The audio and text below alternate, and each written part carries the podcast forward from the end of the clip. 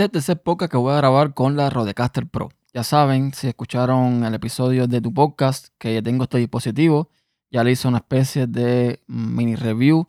También voy a hacer unos videos para el que quiera verlo visualmente, este review.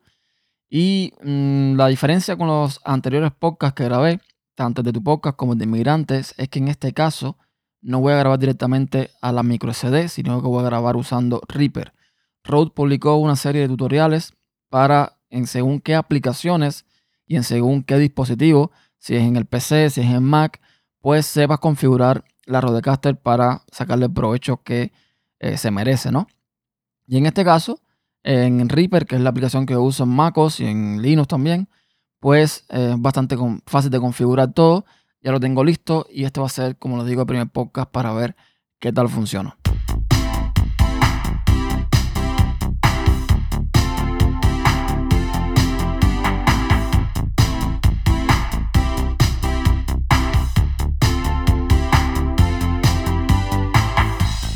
Hola a todos, soy Ernesto Acosta y doy la bienvenida a un episodio más de Podcast Inside, uno de los podcasts de tecnología de la red, tu podcast punto com. Y hoy quiero hablar de varias cosas. Quiero comenzar por el, digamos, Smart Home o la domótica. Y es que, como ya saben, en algunos, creo que lo comenté en uno o dos episodios de System Inside Podcast o en Podcast Inside, ahora mismo no recuerdo. Les comenté que yo compré una serie de bombillas de, en la Google Store, que estas bombillas son de General Electric. Las compré principalmente porque habían unos bundles, o, unas, o sea, como unos paquetes, donde incluían también un Google Home Mini. Y entonces, pues nada, decidí comprarla y así domotizar un poco la casa. Porque a veces, por ejemplo, cuando me voy de la casa o cuando regreso del trabajo, ya lo tengo configurado para que las bombillas se, en, se apaguen o se enciendan automáticamente según lo necesite. El punto fue que hace unos días cambié toda la configuración de mi Wi-Fi, de mi red local, y estas bombillas funcionan por Wi-Fi. Y evidentemente después de configurar todos los dispositivos, todo, todos los Google Home Mini, todos los Chromecast, etcétera, las bombillas no funcionaban porque evidentemente estaban eh, conectadas, configuradas con otra red Wi-Fi que no era la que ya tenía actualmente. Yo cambié el S S I D, o sea, cambié toda la red como tal, y entonces pues las bombillas no funcionaban. Me puse a buscar y básicamente todas las bombillas estas tienen un modo de reseteo, de factory reset.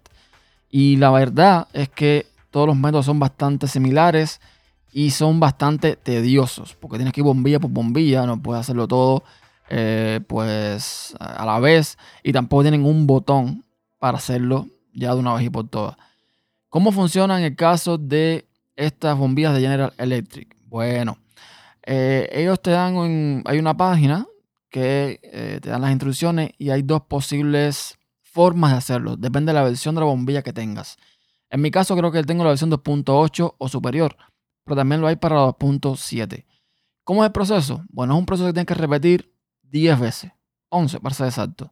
Es un proceso de encendido, apagado, encendido, apagado manualmente, ya sea con interruptor o quitando, poniendo la corriente, depende del tipo de lámpara que tengas. Y ya les digo, es bastante engorroso. Por ejemplo, en mi caso, tengo que encender la bombilla ocho segundos, apagarla dos segundos, encenderla ocho segundos, apagarla dos segundos, y así sucesivamente diez veces. A la, ya cuando termina la, a la décima vez, pues vas a ver que la bombilla parpadea tres veces y ahí se reinició.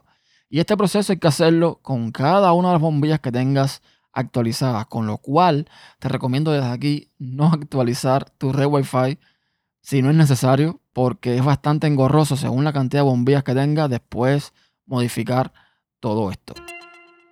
Voy a pasar a otro tema y es un tema que comenté en mis redes sociales y es una, una especie tonta, y digo que es tonta por la forma en que lo hacen, ¿no? De extorsión. Una, una serie de correos que te llegan mmm, de varias fuentes, con varios nombres, con correos aleatorios evidentemente, donde básicamente te dicen que por ser un pervertido eh, tienes que pagar bitcoins. En mi caso me llegaron varios, varios correos y todos más o menos empiezan igual, ¿no?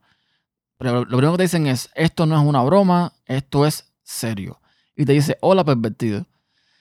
Te dice que la última vez que visitaste un sitio pornográfico, pues eh, instalaste algún software que esa persona desarrolló.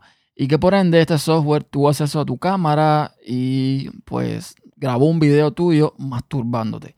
Entonces ahí es donde viene muchas cosas, ¿no? A ver, normalmente una persona normal, una persona que no, no está muy ducha en estos temas, en temas de estafa y cosas eh, digitales, pues se asusta o se puede asustar, porque este tipo de personas tratan de como de humillarte, ¿no? Ir a un punto donde eh, te sientas humillado. Y para algunas personas el masturbarse es una humillación. O sea, es un, un acto que es puramente normal. Es algo que se, ven, se ha visto en varios animales, y el ser humano como animal al fin, pues no es menos. Eh, para muchas personas es vergonzoso. Entonces estas personas, estos, sabrá Dios, estafadores, apelan a la vergüenza de cada cual para chantajearte, ¿no? Entonces, pero bueno, más allá de que me importa a mí tres bledos si yo me estoy masturbando y alguien me ve en cámara, bueno, para que, que lo use para su gozo y disfrute si quiere, hay una serie de cosas que están mal, están mal. O sea, para empezar, eh, instalaste un software en, la última, en el último sitio web que visitaste. Pornográfico, por supuesto. Vamos a suponer que yo visité algún sitio web pornográfico y que de iluso y tonto me bajé un software que además, sin preguntar, sin nada, porque me gustó verlo, lo instalé. ¿Vale? Ahí está el primer problema. Evidentemente, yo si encuentro un sitio pornográfico no voy a bajarme ningún software. Eso es para empezar. Después te dicen que eh, mediante tu cámara, tu webcam o lo que sea, te grabaron masturbándote. Y entonces tú dices, bueno, segundo error, porque en mi caso, todas mis cámaras, las de la laptop, la webcam, excepto la del móvil, que es la que no, no tengo así, pero todas mis cámaras están cubiertas, todas están tapadas. La webcam tiene una tapita que tú se la bajas y evidentemente no ve ni Dios. En la laptop tengo puesto un pequeño sticker, un, un papel que se pega ahí y ya está. Entonces, son cosas que, ya te digo, si no estás al tanto de ciertos detalles, una persona normal se puede ver asustado y puede seguir las instrucciones de estas personas. Entonces dice que te manden, que le manden dos mil U S D en Bitcoin y te dan una, eh, una dirección que debes pegar y... Co- a ver, como si esto de enviar Bitcoin también fuese una cosa trivial. Como si fuese algo que una persona normal supiese hacer. Yo mismo, yo mismo tengo muy poca experiencia con el tema de los Bitcoin y con las criptomonedas. Con lo cual, sí, tengo conocimiento de cómo funciona una cartera, pero no es una cosa trivial, no es una cosa que cualquier persona sepa hacer. Y esto es tonto por donde quiera que lo vea. Y no recibí uno, sino cinco correos. Cinco. De distintos contactos diciéndome exactamente... o más o menos lo mismo. Entonces tengan cuidado. Tengan cuidado. Eh, primero, si se van a masturbar, traten de no tener ninguna cámara delante. Esto puede sonar un poco... pero es la realidad. O sea, como dice, como dice eh, la Biblia o, o el dicho, que, que tire la, la primera piedra quien no ha pecado. O sea, eso es un, un acto normal. Eso es una cosa normal. Incluso hasta, hasta entre parejas. No voy a entrar en ese tema aquí, que este tema este podcast de tecnología, pero no te puedes sentir avergonzado por hacer algo que es normal. Eso para empezar. Pero bueno, si lo vas a hacer y de alguna forma te da vergüenza, trata de no tener ninguna cámara que te esté mirando porque, bueno, tienes un problema, ¿ok? Y trata de estar siempre pendiente de este tipo de correo, la información que dicen que tienen de ti y, lo que, y de la forma en que la, en que la obtuvieron, porque eh, te, te puedes dar cuenta por varios detalles que son cosas que son evidentemente mentiras. Hablando de cámaras, quiero comentar también que yo tengo en casa dos cámaras de una compañía china llamada trescientos sesenta. Unas cámaras que compré en su momento porque me hacía falta monitorear a Charlie, mi mascota, cuando lo dejaba solo en casa. Él llegó muy, muy pequeñito, de unos meses, y queríamos ver todo el tiempo que estaba haciendo, si todo estaba bien.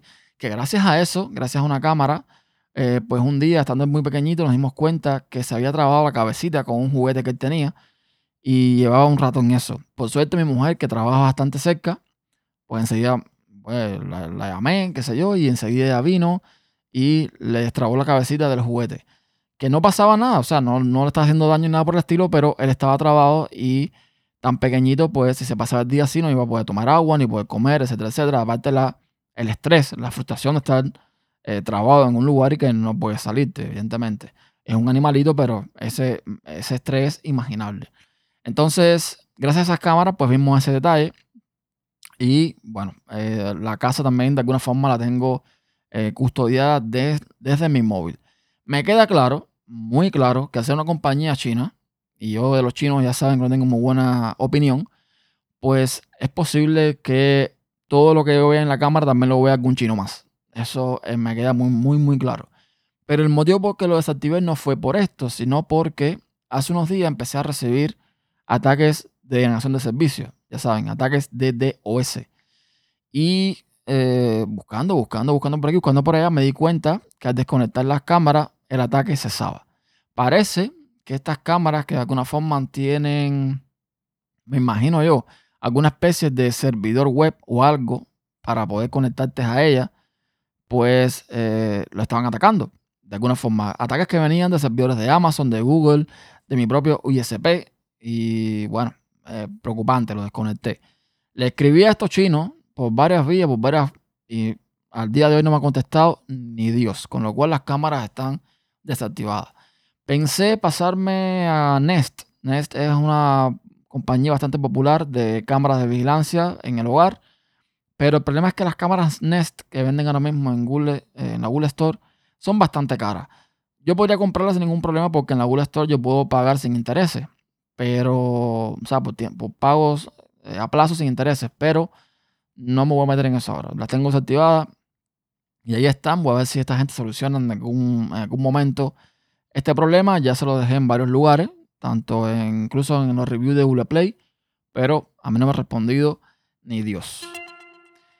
Pasemos a otro tema, y quiero, esto es una opinión muy personal con respecto a algo que, un artículo que publicó A D S L Sonen acerca de la censura que Apple tiene para algunos medios que hablan mal de ellos o que no hablan bien de ellos. Yo quiero decir aquí en este podcast, porque tuve un debate con, de nuevo, una vez más, como es habitual, con Julio César Fernández en Twitter, donde... Eh, incluso les mostré algunos comentarios por los cuales me habían baneado en Applesfera y él me decía que mi, mi tono era de hater. Y la realidad es que los comentarios que él vio fueron a partir de dos mil catorce. O sea, en el dos mil catorce yo era una persona muy diferente a la que soy hoy en el dos mil diecinueve. Y puede que sí, en el dos mil catorce yo haya empleado algún tipo de comentario que pueda parecer hater de alguna forma. Pero yo siempre en internet he sido bastante respetuoso con estas cosas. Y quiero abordar este tema diciendo que yo estoy como por decidir no hablar más de Apple. Ni bien ni mal. Porque al final eh, la gente piensa que uno lo hace por, por ser malo, por, por hater, por, por odiar a la marca. Y nada de eso. No, no nada que ver con este tema. Entonces en A D S L Sonen publican este artículo donde un editor comenta acerca de que Apple invita o no a los eventos a determinadas compañías, empresas o periodistas, según la opinión que ellos tengan para la compañía. Y aunque algunas personas han salido al ataque en Twitter diciendo que no, que eso es mentira, que el encargado de hacer estas cosas en Apple, en España, no hace esas cosas, eh, no hay que estar, no hay que ser muy ciego para darse cuenta que sí pasa, realmente sí pasa. Y es de cierta forma normal. O sea, tú, la, la lógica es que tú no invitarías a un evento de este tipo a alguien que hable mal de ti. Pero es que como yo lo veo, es que si tú realmente como compañía quieres crecer y mejorar, tú tienes que tener, invitar a tus eventos tanto los, a los que hablan bien como a los que hablan mal. Porque normalmente el que hable mal, algún motivo tiene para hablar mal, pero no, no por gusto. O sea, yo no hablo por gusto mal de Apple. Yo cuando hablo mal de Apple, hablo de cosas que yo creo que tienen un cierto objetivo, que tienen una cierta, un cierto argumento por detrás. Entonces, si tú no invitas a la gente que no te mira con lindos ojos, que no son Applesfera, que no son esta gente, que no hay forma humana que esa gente reconozcan que Apple hizo algo mal. No, es una cosa que es todo bien, todo bien, todo bien. Quizás para ganarse, evidentemente, estos favores de Apple de invitarlo a los eventos. Y es algo que me parece que, es, que no es correcto. Más cuando es un medio que de cierta forma lo que tienen por detrás son periodistas o personas que de alguna forma hacen periodismo. No es correcto que tú siempre hables bien de una compañía cualquiera que sea y que tú no digas las cosas como tienen que ser. No es correcto, no es justo, no está bien, para mí no está bien. Entonces, eh, no sé, mi reflexión en esta historia es que si, si realmente Apple hace esto, que no me extraña que lo haga por, por lo que estoy viendo, si realmente lo hace no deberían hacerlo. que cada cual piense lo que quiera.